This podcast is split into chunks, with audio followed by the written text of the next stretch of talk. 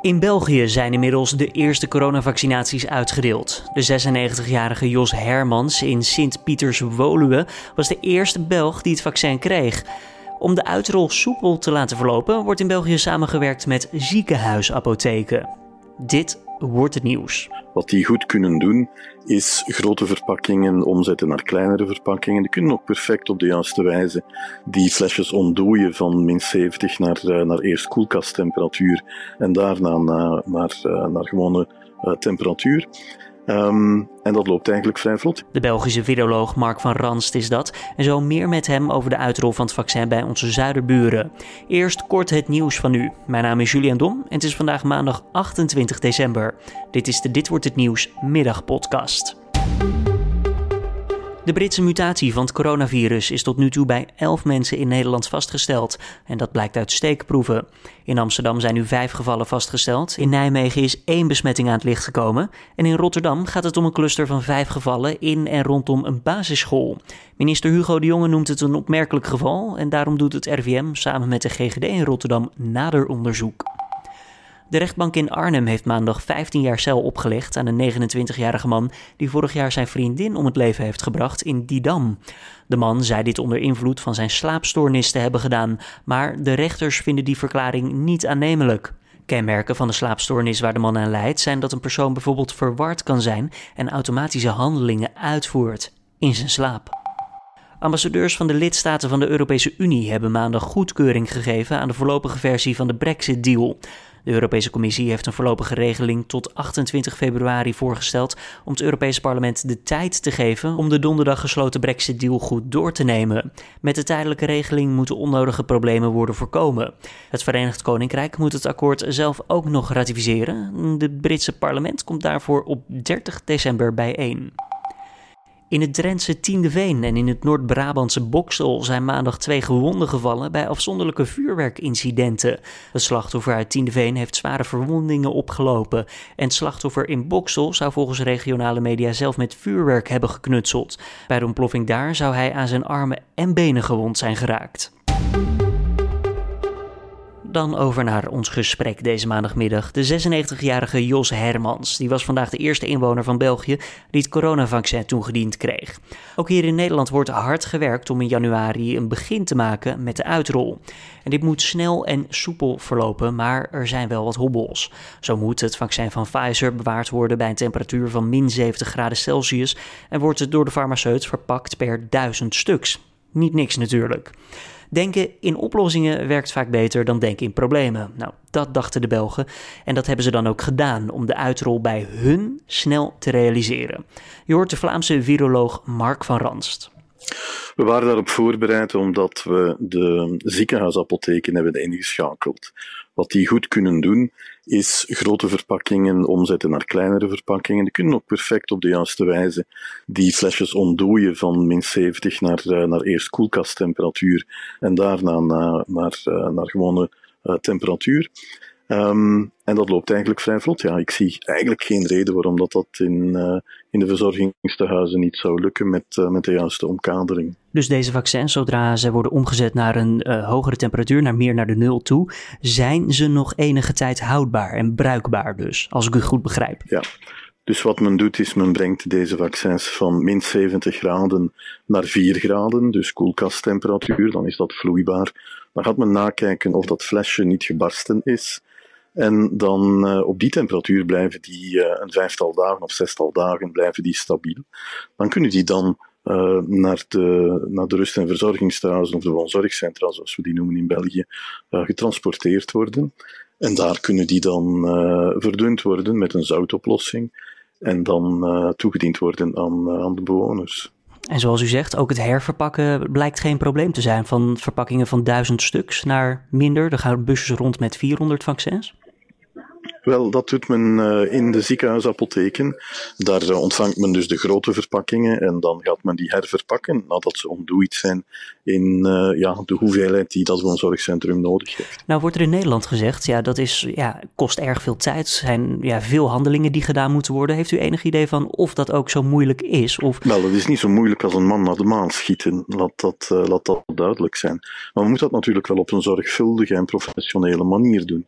En dat kan men natuurlijk perfect in, in gelijk welke ziekenhuisapotheek. Hopen jullie nog uh, het een en ander te leren van deze eerste inentingen voor het verloop van het verdere proces van het hele vaccinatieprogramma in België? Of staat het nu en is dit zoals het gaat de komende maanden? Wel, dit was al eens ingeoefend met dummy-vaccins een, uh, een dikke week geleden en toen ging dat al vlot.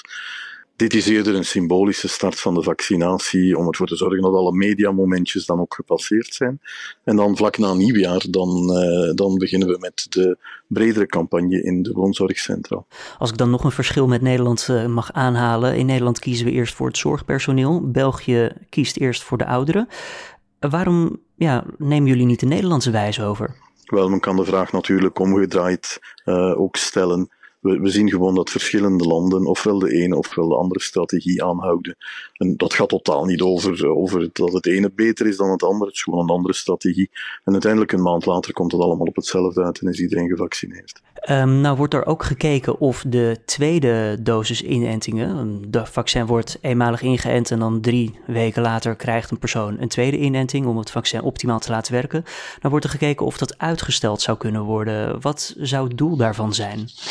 Wel, wanneer men een één dosis geeft en dan daar een aantal maanden mee doet, vooraleer men dan een tweede dosis krijgt, dan kan men natuurlijk meer mensen gaan vaccineren of kan, men kan sneller gaan vaccineren. En dat is misschien wel goed. Nu, volgens de richtlijnen mag het op dit moment niet. Dus dit gaat Europees moeten, uh, moeten overlegd worden. Dit gaat ook met de firma moeten overlegd worden.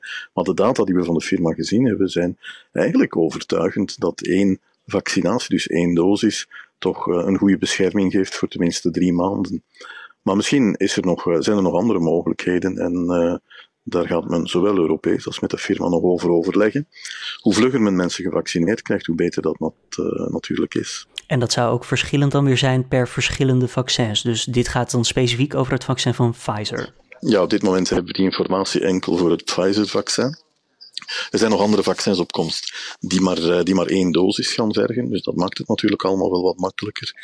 Um, gaat nog heel wat over gepraat worden. Dan uh, nog eventjes de ouderen die nu eerst aan de beurt zijn in België. U zegt ja, ook voor het mediamoment vooral handig. Uh, wanneer komt het echt op stoom in België, het, het vaccineren? Wanneer zitten jullie echt op volle, ja, op volle 100% wat toegediend kan worden? Vanaf 5 januari en dan probeert men dat zo snel mogelijk te doen in alle woonzorgcentra. En daarna komen de ziekenhuizen aan de beurt. Ja, zijn er nog hobbels op het pad die overwonnen moeten worden, denkt u? Goh, kijk, dit is, dit is een boek met vele hoofdstukken. Hè? Dus uh, wanneer je denkt dat je in, uh, in rustig water zit, dan, dan komt er toch plots een storm op. Maar momenteel, voor wat betreft deze vaccinatie, zie ik dat niet onmiddellijk gebeuren. Maar, uh, maar ja, bom, zeg nooit nooit. Als we ja, hier in Nederland kijken, het, we zijn als een van de laatste landen in Europa aan de beurt als het gaat om het vaccineren. Wat kunnen wij nou nog echt leren van België waarvan u zegt van nou joh, uh, dit hebben wij misschien al fout gedaan of hier hebben wij ons hoofd al tegen gestoten of dit ging bij ons direct goed. Neem dat nou over en probeer niet zelf het wiel opnieuw uit te vinden. Wel, wij zitten natuurlijk ook al een tijdje te kijken naar het Verenigd Koninkrijk, waar men toch al een paar weken aan het vaccineren is. Dus uh, ik denk dat, dat ja, wij hebben geen lessen te geven aan de Nederlanders. Jullie hebben prima vaccinologen en prima virologen, dus dat zal daar ook wel, uh, dat zal daar ook wel vlot verlopen. Was er dan misschien toch meer samenwerking nodig, Europees gezien, of van, van, voor het hele vaccinatiebeleid, denkt u? Wel, men heeft de aankoop al, uh, al Europees samen aangekocht, dus dat is al iets. Um, nu maar de toch de landen kiezen eigen data en ja, eigen dat, prioriteiten dat, qua eerste groepen? Dat blijft nog altijd zo. Dus op dit moment is gezondheid is dat nog een bevoegdheid van alle aparte landen en niet van, uh, van Europa. Uh, ik ben zeker dat het bij een volgende pandemie zal dat hopelijk wel anders zijn. Nou, nog eventjes over die grootverpakkingen. Het, het vaccin van Pfizer komt dus per stuk van duizend. Heeft u enig idee hoe de andere vaccins worden aangeleverd? Of dat ook grootverpakkingen zijn? Of, ja, of daar ergens rekening mee gehouden moet worden nog voor een speciale manier van het uitdelen? Wel, wanneer men geen verlies wil, wil hebben in de verdeling van de vaccins, dan gaat men op een of andere manier die grootverpakkingen, alle grootverpakkingen, gaat men die toch moeten herconditioneren naar kleinere verpakkingen. Nu, er zijn tal van bedrijven en ziekenhuisapotheken of andere apotheken die dat perfect kunnen doen. Dat lijkt me nu niet het, uh, het enorme grote probleem. Meneer Van Ranst, als laatste vraag dan.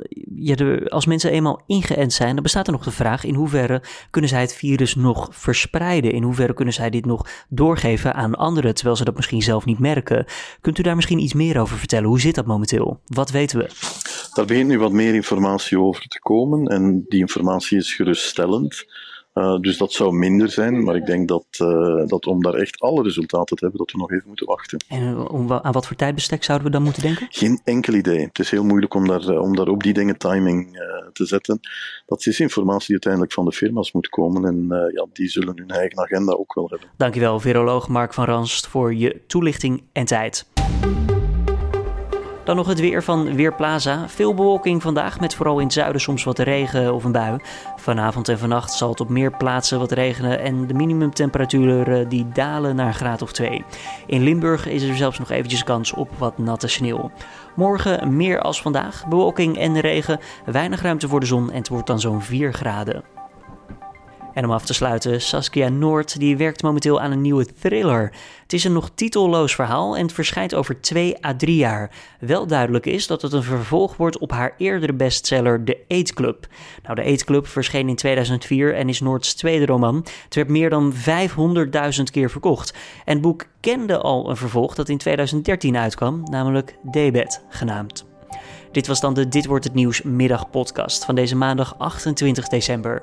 Heb je tips of feedback voor ons? Dan kan je dat laten weten via podcast@nu.nl. Mijn naam is Julian Dom. Ik wens je morgenochtend weer te zien om 6 uur, want dan staat er weer een nieuwe podcast voor je klaar op de voorpagina van nu.nl. Tot dan.